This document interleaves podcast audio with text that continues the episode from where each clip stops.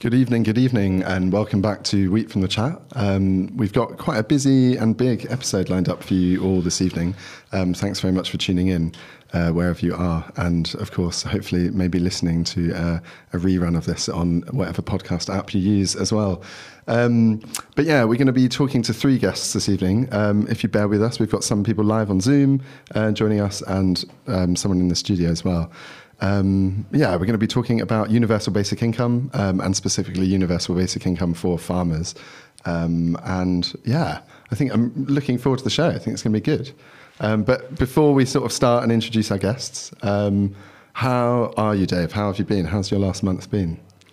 I am very well, Mike. Yeah, very, very good. How's my last month been? Um, well, it doesn't feel like a month since we were last here.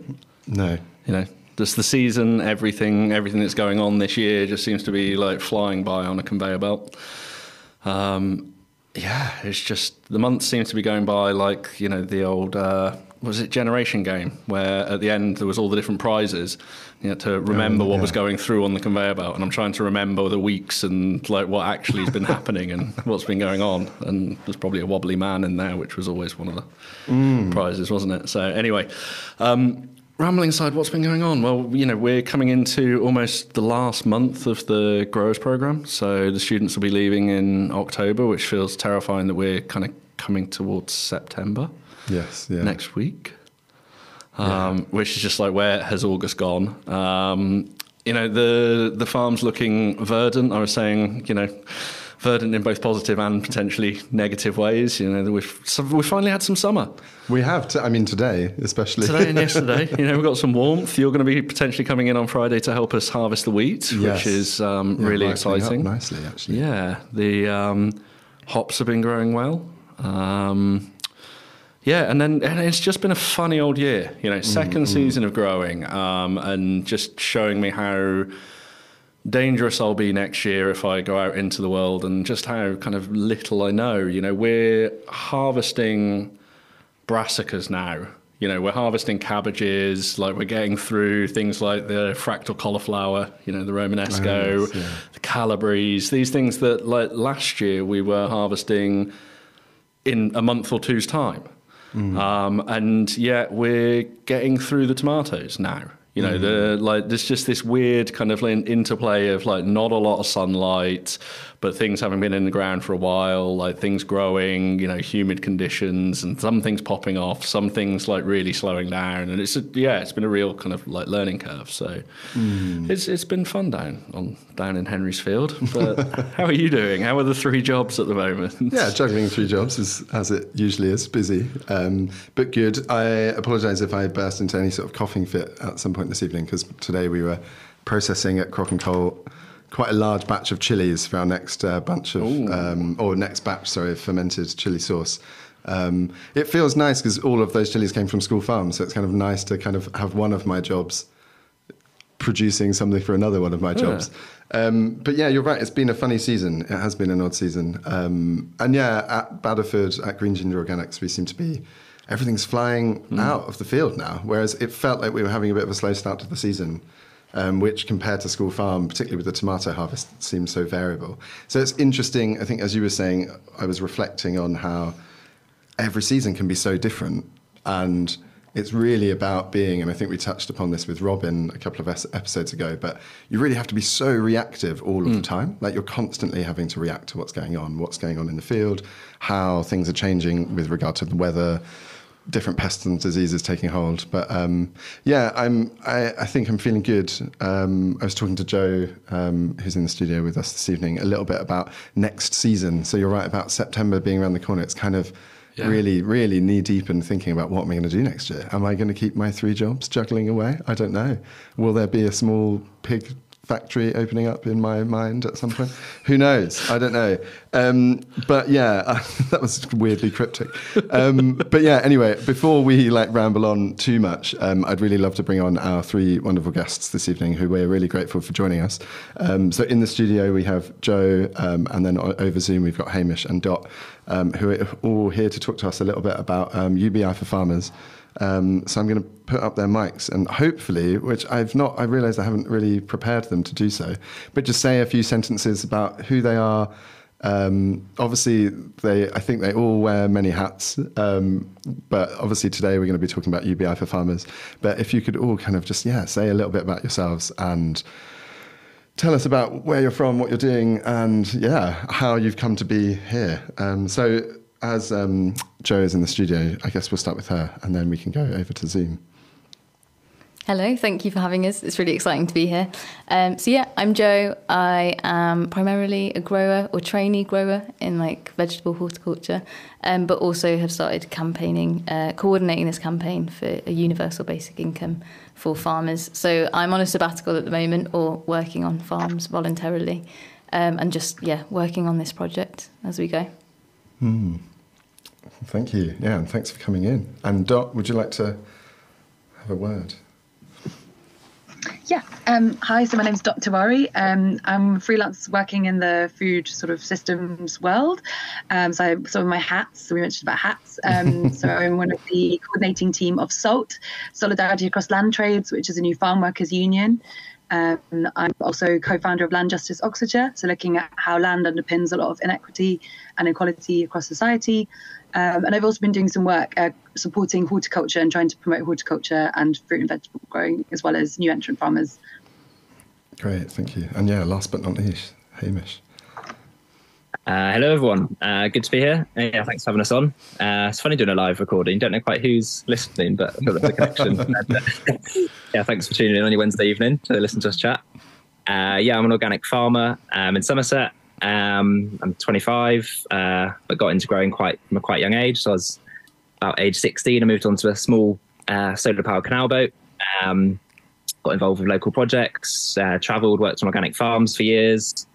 Uh, set up a very small enterprise initially called Middle Ground Growers. Uh, we were doing 30 veg boxes, and uh, now it's upscaled to 200 veg boxes a week for a community supported agriculture scheme.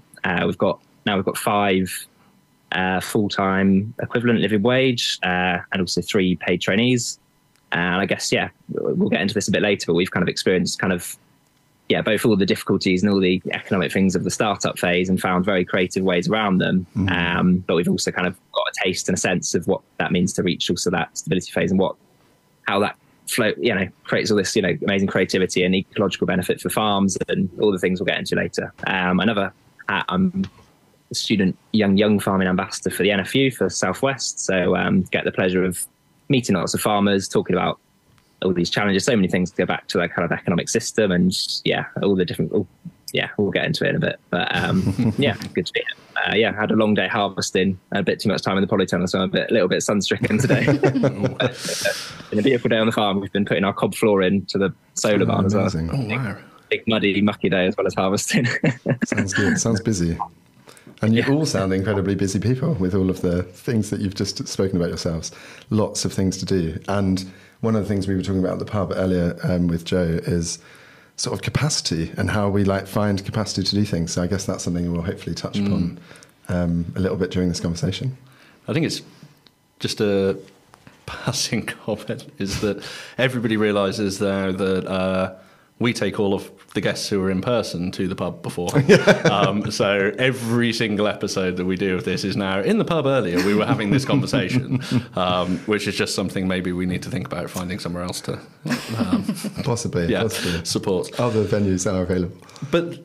This is really interesting. This has been the culmination of quite a lot of kind of like work and coordination to like bring us all together. And you know, I'm really like fascinated about this and this is a really educational experience for me um, and something that I'm like really keen to learn a lot more about um, because we touched upon UBI for farmers right in the first ever episode that we did. You know, Mike, you mentioned it. We had a bit of a discussion about it and about other kind of like things that we were really keen to kind of like dive into and understand a lot more. And, you know, part of the reason that we do this is that, you know, Mike and I are looking to use this space to um, educate ourselves and have these amazing conversations and, and look at what brilliant work's being done around the kind of food and farming sector and things like that. So, you know, I, I, suppose with that in mind, let's take this right. Let's start this mm. right back at the basics. Um, no pun intended. Um, but so, you know, so if we start from the point of view of what even is a universal basic income, because um, it might not be something that everybody's heard about before. It might be a fairly new idea. Um, you know, so what do we mean by a universal basic income? I can touch on this. Yeah. Um, so uh, basic income is a form of ex- economic security. Uh, so it traditionally goes to all citizens and residents of a country universally, uh, and where they will regularly receive an unconditional sum of money from the government, regardless of income or employment. Okay. And so, uh, what does that? So, what could that be? What, mm-hmm. what, what might that look like? With pilots that are happening at the moment, it's sort of looking at sort of sixteen hundred pounds a month for an mm. adult, which after tax works out as about twelve hundred pounds a month per adult okay. for every citizen, regardless mm. of any condition. Wow. Okay.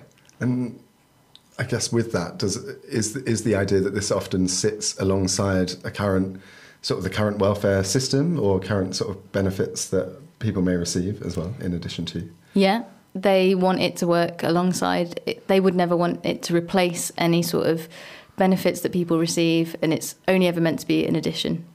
Mm. So, uh, twelve hundred pounds. That's a not insignificant amount of money. You know, I'm thinking about like what people pay in rent around kind of Totnes and like where we are, or you know, in certain other areas of the UK and things, and that could be a significant proportion of an individual's rent. You know, so yeah, that sounds okay. okay. Sounds nice. Yeah. Mm. Okay. I mean, the things that that can mean to people. I mean, it's quite, yeah. I mean, that's, I mean, you mentioned these sort of trials, and maybe this is something we might go on to later, but what, I don't know. Yeah, I guess like why why are the calls? Because it does seem like the UBI definitely is something that is being discussed a lot more at the moment. Um, although it has been within the conversation for like a long, long time. Mm-hmm. Like, why do you think a UBI is is necessary? Like, what's what what are the current kind of in uh, yeah need? What's the current need for it? Do you think? I think we're in like yeah, people keep saying that word polycrisis situation where cost of living, inflation, food insecurity um, on the horizon is sort of automation and what that might mean for the workforce. Um, so there's so many different layers of reasoning for why this would really just support people who are really struggling at the moment. Hmm. And just a way to kind of effectively bolster one's income, I suppose. Or perhaps, actually, I guess it would be as a way of like replacing some of the work that you might have to do, in effect. Dot, did you want to jump in? Yeah, I just wanted to add, um, kind of alongside this automation point, is also around how AI is going to impact work. Mm, mm, so when mm. we're talking sort of more broadly than just farmers, the way that AI is going to completely transform people's uh, ability to sort of keep jobs as jobs sort of get written off. Um, and it's yeah, so that's kind of one extra reason why it's sort of becoming kind of more critical. Mm. Uh, I guess one more is that, that a lot of the systems and schemes currently in place, or the policies currently in place, just aren't redistributing wealth. So the wealth inequality in the UK is absolutely huge, mm. and uh, maybe something really radical is needed to start to make that transformation, like universal basic income. And when you look at it, in some ways, it's not as radical as it first sounds. Obviously, it's a lot of money, but mm. it's being piloted in other countries as well beyond the UK um, and it seems to be something that is, yeah, very much. I think, like, also more recently, you were saying about how it's, um, you know, it seems to be very much in kind of common Mm-hmm. it's being talked about. And I think one thing that stimulated it more recently uh, in a more kind of cross-party, cross across politics basis was the pandemic. Mm-hmm. And a lot of people, the pandemic hasn't finished. It's for a lot of people, they're still living in, in the sort of shadows of aftermath of, of being very sick. Mm. When you have people who aren't actually able to work, um, it, the benefit system is is is not enough to, uh, you know, it's it's sort of a sticking plaster on what should be someone mm. being able to have a quality of life maybe that they need until they can get back on their feet. Um, but the yeah, I think there's you know we're not this pandemic is not kind of one event that will happen and we won't have anything like it happen no, again. That's true. it seems like more things like this are going to happen. There's more and more diseases transmitted through animals to humans. And that, in part, is actually to do with some of the food systems at play. So the, the way that we eat now and um, how globalization means our food is transferred, um, what goes into very chemically supported uh, livestock. Like a lot of these things are contributing to that. So it's mm. not going to get. These things might happen more and more. So this is sort of future proofing rather than just putting sticking bandages onto situations that are escalating. Yeah, definitely. And I guess on that as well, you speak about this globalized food system that we live in and not only crises of sort of global health pandemics, but we spoke a little bit about this earlier about how so much of the sort of global food system is reliant on on the ability to kind of kind of maintain prices and availability. So obviously the the Ukraine war that's still ongoing. Um, I was hearing on the radio this morning about like vast swathes of grain being produced in Russia and that being almost used as a economic warfare of trying to cut out the sort of Ukrainian market of grain. So whilst we're always kind of dependent on these global markets of food as well, um, it's something that can be increasingly sort of volatile, particularly in a changing world. Um, so yeah, I can definitely see something like this ability to for people to kind of gain a better kind of empowerment and more of this like safety net by having that guaranteed income um, can really kind of help free people from the sort of not only mental stresses, I suppose, of like the cost of living crisis, but also the mental stresses of just sort of like choosing where their food comes from or maybe supporting local businesses and things like that. Mm. So, Dot, you just said it, you know, it's not, uh, you know, potentially it is, but it isn't also a particularly radical, you know, idea. And it, mm, mm. you know, to, to many people, it will, you know, kind of like sound fairly radical, you know, like, you know, thinking about where's the money going to come from for this? You know, where's the, you know, is this a brand new idea? You know, like, how have we kind of come to this point? Has there been a journey that, like, you know, people have been on to get to a point of now being thinking about universal basic income? It, you know, UBI in the round, but also then for kind of like farmers. What's the history of this idea kind of look like? Mm. In terms of UBI, the first ever sort of proposal for it was actually in the late 18th century. So this conversation has wow, been okay. swirling for a really long time. And we've been close so many times to making it happen. But for me personally, uh, with the farmer connection, I was training to be a vegetable farmer, and I just, yeah, firsthand experienced how difficult financially it was to even try and get into the industry, let alone set up a project of my own or yeah, it was just so so difficult. So I started thinking, oh, there must be a solution somewhere mm. to help people financially, and that's when sort of yeah, UBI for farmers sort of started to make sense for me. But I know we all came to it from different places and all similarly at the same time, which was cool. So I'll let you guys share how you came to it. Um, yeah, I also wanted just before sharing that, I also wanted to add in that I guess historically we can you know universal basic income in those words has been around you know for a while, and it's you know been analysed by economics and uh, everything like that. And it's, it's sort of been looked at in that modern sense, but looking at a very much more kind of ancient anthropological uh, mm-hmm. context, which is sort of what I initially studied before farming or alongside farming. Um, you know, like back when we had more cultures of cooperation and conviviality, mm. and not to idolize the past or something, but um, actually in, all, in a lot of ancient cultures, including on these lands, um, you know, we had cultures where the, the principles behind a universal basic universal basic income was there, like the it, you know, it's the hunter that brings back a big mm. deer or something. It's not just all reserved for one person; it's shared out equally, and resources are shared, no matter regardless who's got the you know the, the power dynamics and things like that. So, um, you know, resources shared. It's, essentially, it's about resources being shared equally, and there's also this links to the commons a lot because the commons mm. have been hmm. taken away from us. So it's a way to actually to redistribute that the actual wealth that we've uh, been endowed with, both individually but as society as a whole. That's come from um, you know many many threads of uh, both ancestry and the commons and the sort of you know and nature basically. But those are actually all um, then resources for those are actually they're not shared equally. So I guess part, there's a sort of commons link and there's a sort of deeper um, yeah ancestral link I guess um, in a way just to to bring around sort of full loop.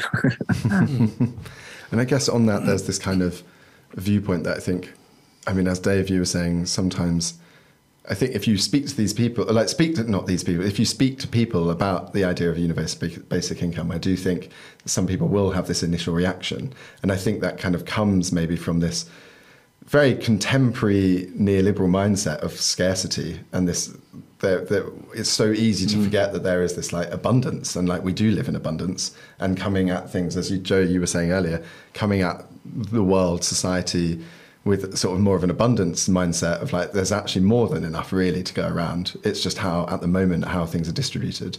It's that's the kind of issue that that's the crux that we're kind of facing really at the moment.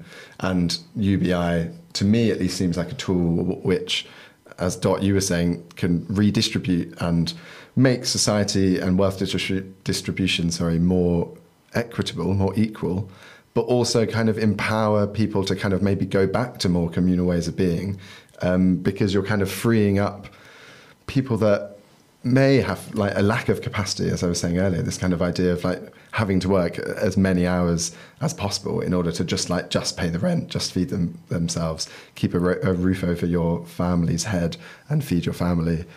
Freeing people up to be able to kind of like take the burden off that I don't know. I'm really interested in what this could actually mean for people. I suppose, like, uh, like what could people do if they didn't have that work burden? Maybe they'd spend more time with their family, spend more time with their kids, building more communal events with their neighbours, with like local people, in order to kind of yeah live and maybe return, Hamish, as you said, like to this previous kind of communal way of being. I think, or like very much more community centered rather than being quite individualistic. I suppose. Yeah, yeah, definitely. Yeah, and I think you sort of pointed to the two the two strands of this kind of UBI thing. One is it's just a very pragmatic way to sort of you know overcome a lot of these social, mm-hmm. economic, ecological crises that are intersecting, um, and also as Dot mentioned, a very pragmatic way forward in terms of many looming challenges, and it's become more evident with pandemic, but also Russia-Ukraine crisis and food crisis. Um, so there's this on one side this strand of like it's just a very pragmatic uh, potential tool for you know, being also a driver of equality. But on the other hand, and as you mentioned, there's kind of this like, um, there's the hope and the possibility and the vision, which is the side I'm really interested in. It's like, yeah, both linking back to this uh, history and the commons and things, but um, there's this, you know, hope for actually, wow, how could that like lead to this more beautiful world that we imagine of like people not just being, um, you know, kind of slaves to an economy that's actually mm. just destroying the planet and people not kind of being caught in this loop. Because actually, even us, you know, even people that are like you know maybe we're organic farming or we're kind of edge dwellers or we're kind of creating some alternative systems, we're still very much bound up mm. in the kind of very backwards mm. economics of it all. So we can craft, you know, ways through, but it's um, yeah, until we actually kind of like have those more like paradigm shifts in economy, it's not really going to budge. So I think that's why, and that sort of links to my, I guess, path into it is it's kind of, you know, we've been battling up against this way. We found creative ways around it, but a lot of new entrant farmers uh, might not be able to access those same things or be able to sort of bash down those doors or you know things are shifting slowly in policy with various things but a bit more support for new entrants but really we're like we're miles off and actually having the economic shift to actually incentivize mm, you know young people getting into farming or like and a whole host for other sectors of society um you know it just shifts that onus onto like valuing and empowering those people rather than kind of you know you just get your reward per hours of um, input to the global economy and uh, things like that. um, but yeah, it's kind of the vision inside and the kind of very pragmatic, uh, mm. you know, just solution to a lot of our crises. I guess that's how I've sort of come to it. Yes, yeah, definitely. So, okay, so Jo, you were mentioning uh, earlier, and, and you, and I think you just referenced one um, when we were on air there. So, you know, before we get into kind of and Hamish, you were touching there on some of the reasons for UBI for farmers. Um, you know, where else or has you know UBI been piloted, and what are the, some of the kind of like things that have been piloted, and, and some of the, you know, if there's any data around what's kind of happened or what people have been doing with the kind of UBI, you know, maybe if you could just share, a, a, you know, some of the pilot kind of studies that have been mm. going on um, here in the UK or that are posited to be going on in the UK or kind of further afield as well. Um, yeah, what's kind of been happening in this in this sphere? Yeah, there's been sort of hundreds of micro and bigger scale pilots all around the world. There's been uh, Iceland, Finland. Uh, there's other examples like the Alaska Wealth Fund that is sort of similar to UBI but not quite. Um, but on the whole, we don't really have uh, a true example of an actual UBI right now in existence. Okay. But there's been lots of pilots, and yet all the things that we would hope to hear about have been found out through the data, which is people spend more time relaxing, they look after their mental well being, they spend more time with families, they think about the food they eat, so they will start buying better food for themselves and their families. Um, they're able to start up businesses and have more innovation in the work that they do. They end up working more in a lot of instances Okay. because of the sort of yeah they're they're more confident in what they're doing and maybe they'll go for better paid jobs and actually function better within the system that we already have in place. Wow. Okay. Yeah. I mean, it all sounds very positive, doesn't it? It does, yeah.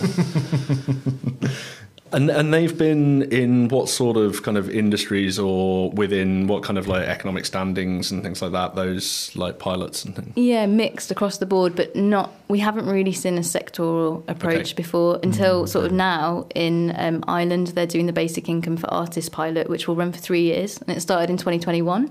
So that's 2,000 artists in Ireland receiving 1,300 euros a month for three years, and they're going to see sort of how that impacts the creative um, sectors and spaces in Ireland. And then we've got the Welsh Care Leavers pilot that's going on right now, and that's for um, those who turn 18 from July 2022 up to June 2023, and they'll receive £1,600 pre tax per month, but it's £1,200 post tax. Um, and yeah, so that will be running uh, for two years. And then we have the um, London, so the East Finchley and the Jarrow. Um, pilots, micro pilots that are proposed to happen in the future. They're not quite there with funding yet, but that will be 15 people in Jarrow and 15 people in East Finchley. Um, but yeah, so the, I- the Ireland one has 2,000 people. Wow, the yeah. Welsh one is set to have about 500 people receiving that. And then, yeah, 30 people across East Finchley and Jarrow. Wow. Okay. Yeah. It's quite an amazing scale difference, I suppose, in those. And I suppose, I mean, we'll probably touch upon this a little bit later, but how designing those pilots, I guess, it, in order for a pilot study, I guess, to be representative or like to answer the right questions, I suppose it has to be designed really, really well. So it's interesting on one hand, this sort of Ireland study of having. Was it three thousand people? or something? 2,000 Two thousand people, Ireland, and then a, and then a sort of more micro pilot of fifteen. Like it's interesting to kind of have that that variance in the study, I guess.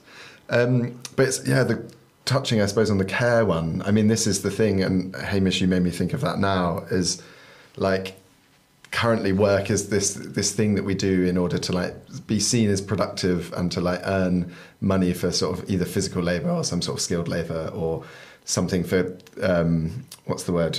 Uh, building and benefiting the economic system.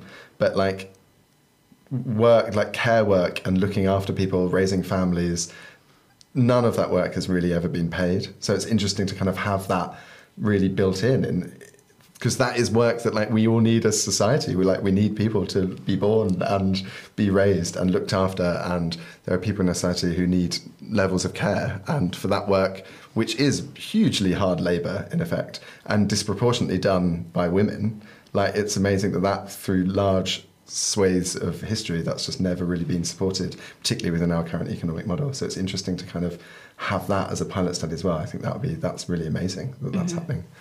Um, Dot, I think you wanted to say something and wanted to jump in there. Uh, I was just going to speak to, and I think this is also a bit on what Hamish was talking about on um, how much, for example, was spent on mental health by the government. And so we were talking about, you know, where would this money come from? It's a lot of money. There's lots of money that the government is spending on, for example, so the NHS spends, I think, six billion pound, six billion pounds a year um, to address like diet-related ill health. So that's all coming from the kinds of things that mean that people don't have time to cook good healthy food. They can't afford good healthy food. They're in food deserts and they can't access it because of where they live and they don't have time to go places where they can get better produce.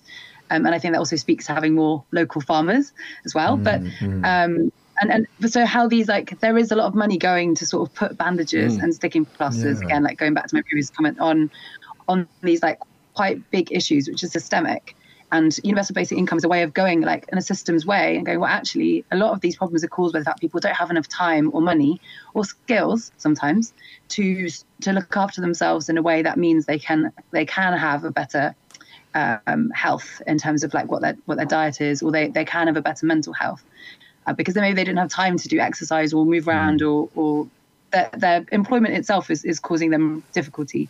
So this is also a way of addressing lots of other issues that the government is trying to address Yeah. by pouring loads of money in. um, but in a way that could actually reduce the overall amount of money that's outgoing if you look overall at what's going where.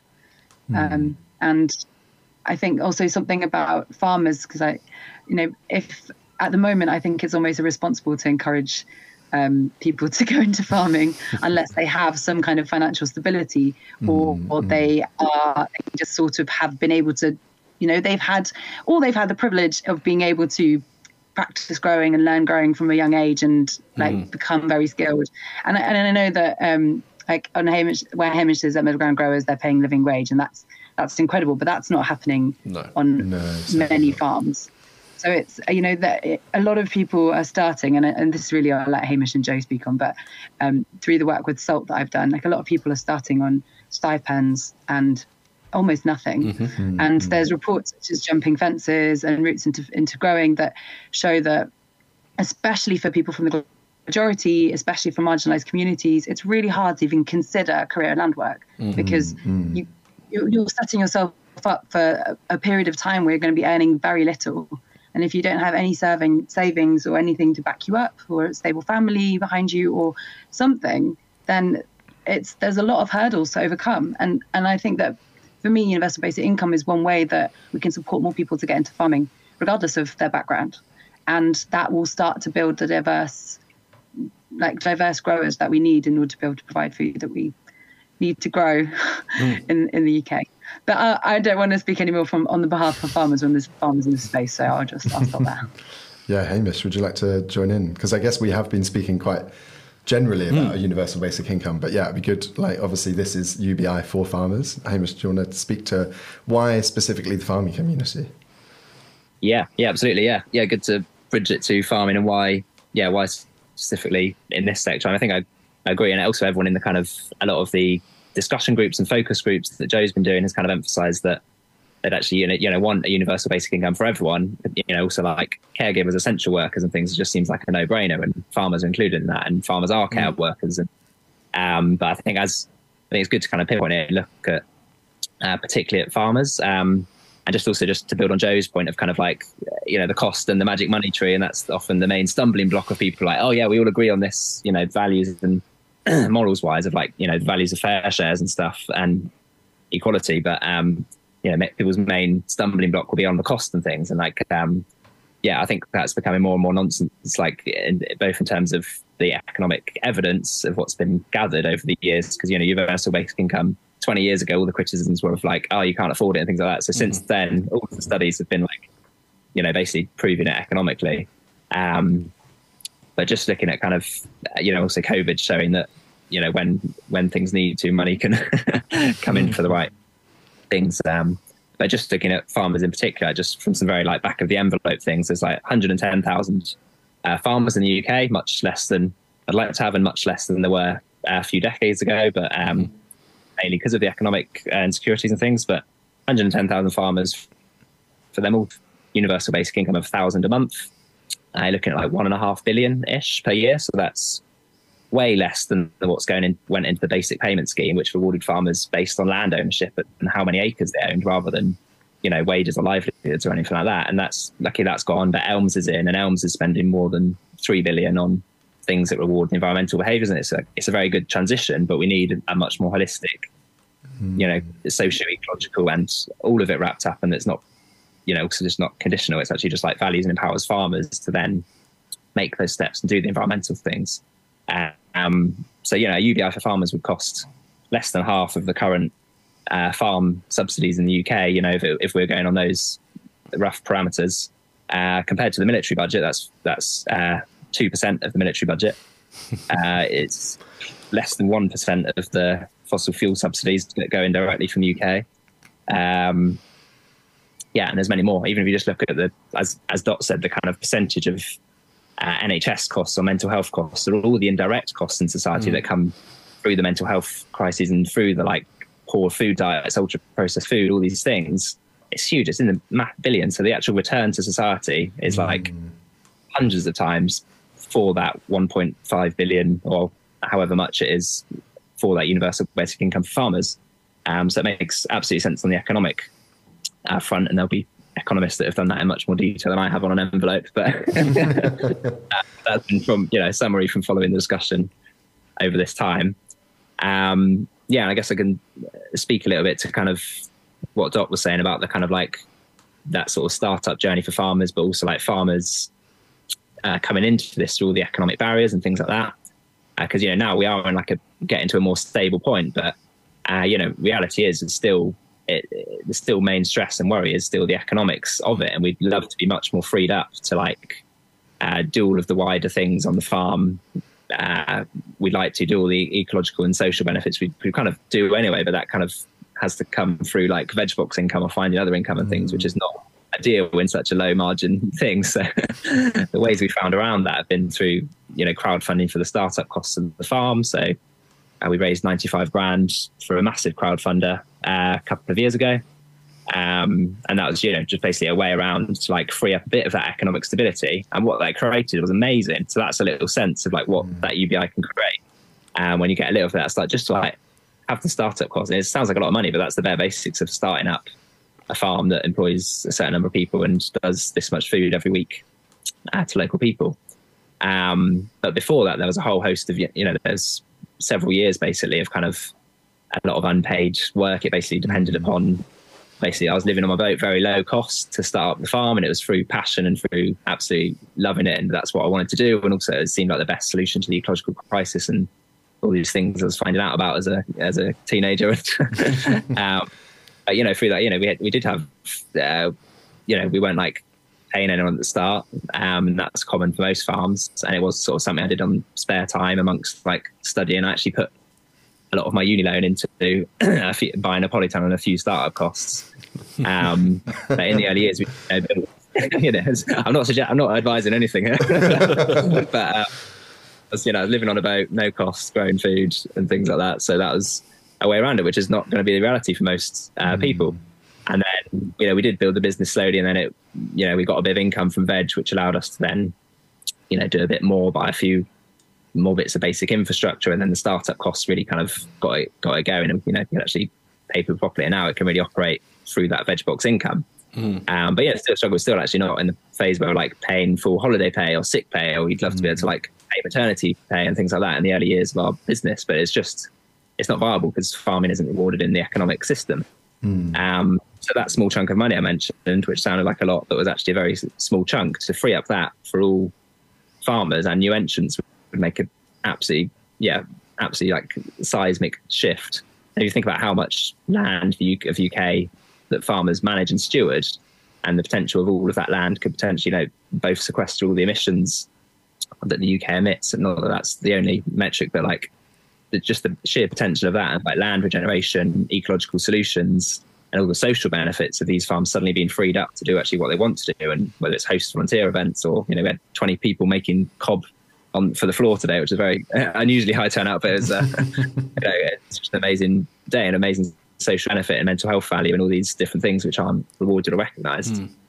Um, so I can just really see, and also talking to a lot of conventional farmers, I can just see that like I haven't met a single conventional farmer or big scale farmer or anyone that's like doesn't share a lot of those similar ecological and social values and want to do good for their land. So, you know, it's not like they're going to stop working once they get an income or they're not going to stop producing food. It's mm. like the mm. opposite. They love what they do. We love working on the land and we'll actually have more, free up more capacity and free up more creativity and more vision to actually implement the things that are going to provide all this good for society or that we're providing already, but that can actually be fully rewarded and uh, sort of accounted for. Mm. Um, so that's, yeah, I guess a little bit of like our perspective of how how it could potentially. play out. And Hamish, um, Jo, you, you, mentioned earlier you've been doing having some conversations and you know doing some focus groups and such like interviews with um, other farmers. And uh, and Hamish, you've touched a little bit on some of the things there, but what are the type of things that are coming out from you know the farmers. What are the, what are people saying that this would allow them to do the you know this kind of specifics that they're that they're not able to do at the moment? You know why is this such a thing that could be so freeing for them? Hamish you've just spoken very passionately about like your own experience and what it would mean for you as a new starter but for someone who might be you know have been in this field for you know 30 40 years you know mm-hmm. what's it, what's it going to mean for you know the slightly longer in the tooth kind of like you know more traditional like farmers and things as well Yeah, so we've hosted four conversations online in the past year, and we sort of we spoke with twenty farmers, growers, uh, and from that perspective, we hear, you know, I could pay off debt that I had to acquire because of the setup costs years and years ago. Um, I could spend more time with family. I could not do three jobs. Maybe I could just do two jobs because that was a massive theme in the conversation. Was that we didn't really speak to anyone who was a full time farmer. They had to have a second or third job to supplement the funding because they just weren't making any money from that farming. Um, so, yeah, and just mental well being, uh, basic things like annual leave or the ability to take sick leave when you're sick and not just push through and just run your body down to the ground. Um, so yeah, they they were the the main themes and just feeling secure, not feeling in a constant state of precarity, if that's the right word. Yeah, I'd say so. Yeah. Yeah, so it sounds, I mean, it's incredibly fundamental. Like, it feels like it would make such a fundamental difference.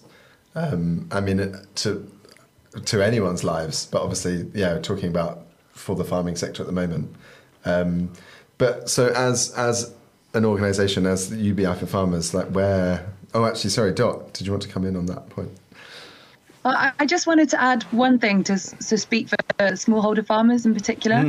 um, so, like, uh, you know, in um, like middle ground growers now is much bigger, but in its initial state, uh, like many other market gardens and, and smallholder farms, uh, they don't meet the government threshold No. uh, of five hectares, which means they count as a farm. Yep. And that means they don't get any of the subsidies. So we've talked about the subsidy changes and ELM scheme, so the Environmental Land Management Scheme, but farms that are under five hectares aren't accessing any of those subsidies. So the universal basic income is a way to provide support for farms that are smaller. And mm-hmm. often, especially with agroecological organic, they're likely to have more people working the land mm-hmm. because it's quite an intensive process. And they're producing lots of food for lots of people, but more people means it's more difficult for farmers. And the great thing about universal basic income for farmers is that it's for individuals. So if you have more people working the land, you have more money coming to each of those people rather than one landowner who gets a large mm-hmm. amount of money, regardless of whether they have, their, it's only them and looking after a flock of sheep or you know they maybe have seasonal workers sometimes. So it's a much more kind of solid sustainable way of supporting smaller farms um, a lot of whom are really trying to support um, like the soil thinking about soil health biodiversity um, like the farms that jo and um, hamish ha- have worked on or work on. And they're providing rural jobs um, they're supporting biodiversity uh, and they're like actively mitigating climate change. So these are all things that the government wants and that wider society knows that we need. Hmm. And the current subsidy system just doesn't do that. And it doesn't look currently like it's going to change. Like I would love it to change. I would love even if they halved that figure and said actually, so five hectares is about 12 acres. Hmm. If they halved that, it would be closer to what the average smallholder market garden is. If they hmm. halved it, it would make an incredible difference. But if that doesn't happen, then universal basic income for farmers is one way that you can still reach and support the, the growers that are working at a smaller scale, but feeding their local community, which is ultimately vital for food security. Um, and as we mentioned before, you know, with, with wars and with all of like uncertainty going forward and how climate change is going to impact uh, the way that we grow food, that this is all really critical. So I just wanted to add that bit in there. And Dot, just on that, it, it, it sounds to me like from what you're saying there as well that actually uh, having something like a UBI would be much more effective in the redistribution of like and the supporting of individuals who are on that land than actually just reducing that threshold at which you know subsidy payments would be made because potentially that's going into you know a farm manager pocket or one one individual's pocket rather than all the people on the land um, you know and and other kind of like things in there. So um, yeah I think it's it, it's a really interesting thing to think about how this might fit alongside other kind of like subsidies or actually improve upon for the kind of redistribution of the kind of like the of, of wealth and econo- uh, economic kind of potential um, to a much wider kind of like you know workforce.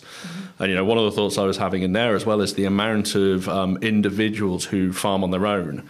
and just wondering about you know the potential for then being able to employ or have another and have other people there and just like having more communities around farms on a larger scale and individuals not having to be on their own and the suicide rate of farmers is incredibly high um, and it's you know an incredibly difficult job very very low returns so much stress all of that debt that potentially people are laden with and being alone, you know, for an mm. awful long time, and mental health just being what it is, you know, this just feels like forgetting, you know, the the amount of money which you know, is in the NHS, just like using this as a kind of like down payment on individuals' mental health as well mm, seems like it would be incredibly positive. Um, so yeah, just uh, it's it's interesting. You know, I think it's really nice to kind of like reflect upon this and how it might fit within or fit alongside those kind of other subsidy systems. And, and interesting to hear you talk about that, Dot. So thank you. Mm. Um, Hamish, to... yeah, yeah. Thanks for bringing that in, Dot. And that's um, yeah. I guess just to add from our experiences, like you know, looking around on the fields today, you know, we're we've had like eight paid people on this land on this 15 and a half acres um, you know, and really like amazing strong community around it, and mm. 200 customers of veg boxes every week, plus wholesale, plus markets, and everything like that. And it's the amount of people and interactions and connections, and this all links to what you said on, day, on mental health, Dave. But the amount mm. of eh, generative and land relationship uh, building that all of this brings is is absolutely huge. And uh, you know, neighbouring farms might be 500 acres or a few thousand acres. Uh, one person, uh, it's debt driven, can't take any holiday, and economic insecurity, and um, and it, I remember there's a phrase from I think it's Guy Standing. I hope I get it right. I was listening to his podcast in the build up to this. precariat, and it's kind of about like um, there are those in society that are in that really precarious position, mostly like debt driven, just like a wage slip away from this or from that. You know, that it's that vulnerability. The same as the vulnerability in our mm. food system, like a few days away from supermarket shelves being empty. Mm. Just the same as in our economic, many people are in that you know a one wage slip away, and that supplies mm. so much to farmers because you're like one one crop damage away. So many farmers have gone out of business. The reason why that number I stated earlier was so low is because so many farmers have mm. left it because of like whether it's avian flu, one bad season, one bad crop damage, one policy change, one like bad year, and or one supermarket rejecting their crop or something like that. They're they're a sort of precariat in that sense. Mm. The guy standing was saying that it's really like the the one of the main reasons for this universal basic income is to like to adequately kind of you know raise that floor level and raise mm.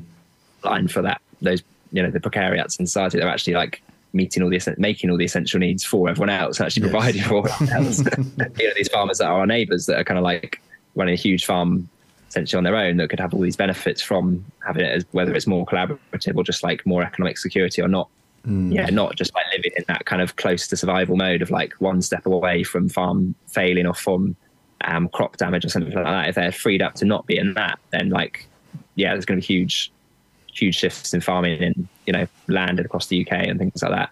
Um, I just wanted to quickly mention that it's a very different um, thread in a way, but it's kind of it's very opposite to that kind of the the Monbiot vision or other visions that mm. are really like take turn away from farmers and reject mm. the farmers a big topic to open right at the end, but, but it's, the approach is turn away from farmers and turn away from working like land and humans in harmony.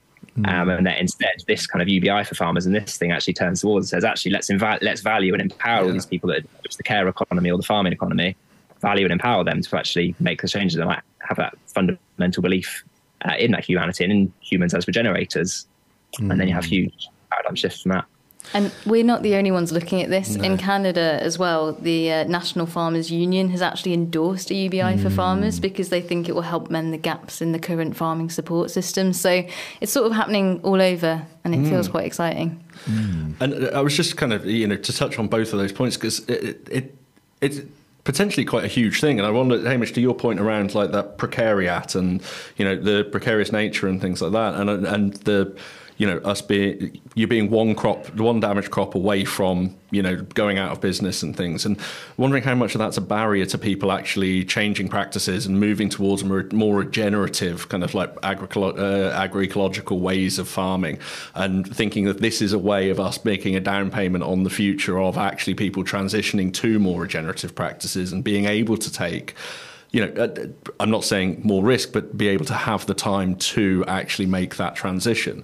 Um, and it feels again like you know, with all the things that we're asking people to do with elms and like moving in that way and all of these things, this is again something that could just help people to stop spraying and praying and actually like move towards different kind of farming practices, which otherwise there's so much jeopardy in making that kind of left turn or making that change that it, it's terrifying to even think about it for a lot of people. Mm. Um, so, and that yeah. was something that was evident in the conversations we right. had. Lots of people said, you know, we want to do all these good things, but we just don't have the upfront finance to make it happen. So, mm. yeah, that was super evident. Yeah, yeah, and I can imagine it definitely being a huge boon and tool for st- stopping people leaving the profession, as you said, Dot and Hamish, but also bringing more people back onto the land and really mm. regenerating rural economies, really regenerating local economies, and yeah, bringing back that regenerative sort of mindset effectively to really steward the land.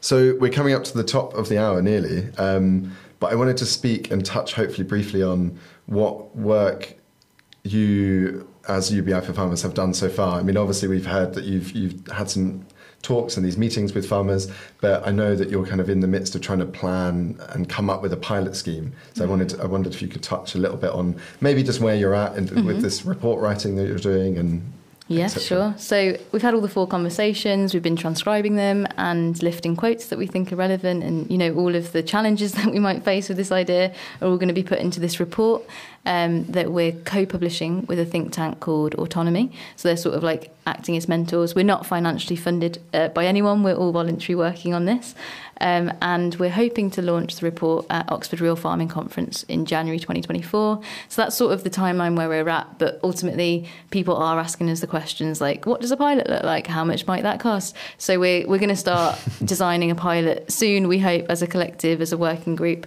Uh, and then we will start approaching funders or calling out for people to help us financially with that. Mm-hmm. Quite exciting. So you so at the RFC, what what how, in what guise are you launching these? So Dot and Dot, Hamish yeah, are going to be at RFC. Yeah, so um, well, uh, the RFC was so excited about this idea. Um, Jo was telling us they've actually asked us to do two sessions. Oh wow! Um, okay. So that's very exciting. So uh, Hamish and myself will be doing one session, um, which will be kind of just kind of talking and sharing about the early conversations, um, the farm workers, food producers, and and like report launching the report. Um, and then there'll be another session as well. And um, maybe Jo can share the names of the other two people doing those because I've only just met them. But um, yeah, it's it's really exciting because you know, and there's there's a lot of interest from the Real Farming Trust and the RFC. For anyone who doesn't know, um, is the alternative, or it used to be at least the alternative. I guess it still is, but to the farming conference, which takes place at the same time in Oxford, and um, much like I hope some of a lot of what we're what we're doing, what we're working on, the ORFC used to be the much smaller sort of fringe event, um, and now it's the far bigger international mm. with partly online, partly in real life. We've it, it's expanded so much it doesn't feel any it can't it doesn't fit venues anymore. We have to like there's like multiple venues across the city, splitting everyone out. So it's huge, and and this is like part of the sort of bigger movement of people who want to farm better in a way that benefits like land and people and like uh, tackles climate change and biodiversity crises. So like, hopefully like UBI farmers is also part of this journey of like expansion and uh, abundance uh, towards what we really need. And Guy Standing's actually going to be joining us for those mm, sessions. wow, okay. He was really interested to hear about yes. our project, and he'll be facilitating with Dot and Hamish oh, at those brilliant. sessions too. Mm. And sorry, Hamish, please. Oh, yeah, should I go? Um, yeah, I guess just to reiterate that, that um, one, it's all sitting within this kind of broader context of this kind of, yeah, we're, we're facing huge like tipping points in farming and food systems, in, um, yeah, in economics and things like that. You know, from being involved with the National Farmers Union a bit, really got like an insight into huge shake up and shifts that are happening there, which is really exciting. Lots more bridges to be built mm. and links to like small scale and regenerative and and things like that, which is what we're trying to do. So I'll be sort of taking it into there and trying to, you know, they've got good access to main uh, politicians and prime minister and things like that to kind of actually try and make those shifts happen and try and also, you know, sound check with a lot of the more conventional farmers who this, you know, re- I think should really be rooted in if the transition is going to be effective, in my view. um, not just in this kind of echo chambers where we all agree and things like that. So I guess for me, the bridge building is a big part of it. Um, and I guess the broader, you know, we talk about UBI for farmers, but we need to sit in this kind of broader economic thing as well. And we're you know, looking at kind of, you know, it's got to fit with also like training for new growers because, you know, average age of farmers is 60. And that's a huge reason why this UBI is so much more needed because otherwise, not going to have any farmers or it's just going to go to Bill Gates or whatever projects. so, like, the, for that to continue for land regeneration to actually happen, it's all tied up with that. So, we need like the training aspects and it's kind of got to come with this whole policy package. So, mm-hmm. I guess just leave it on that it's not, yeah, this UBI is kind of part of this broader thing, but it is a really exciting time for it. And it's like, it feels like that kind of Overton window or that window of change mm. and paradigm shift is kind of here, like post COVID, post so many trials of UBI uh, post so many, or you know, also anticipating so many crises and looming things, it just feels like, you know, if the time that we're actually going to make this happen and, you know, maybe start it with farmers or with essential workers or care workers or whatever, and then extending out, starting with pilot schemes on a bioregional level, for example. Um, but yeah, it seems like the time's really come to both make it work pragmatically, but also with that hope and that vision side we talked about as well. Mm. And Scott Santens has a really just, nice. Oh, sorry, you go, Dot.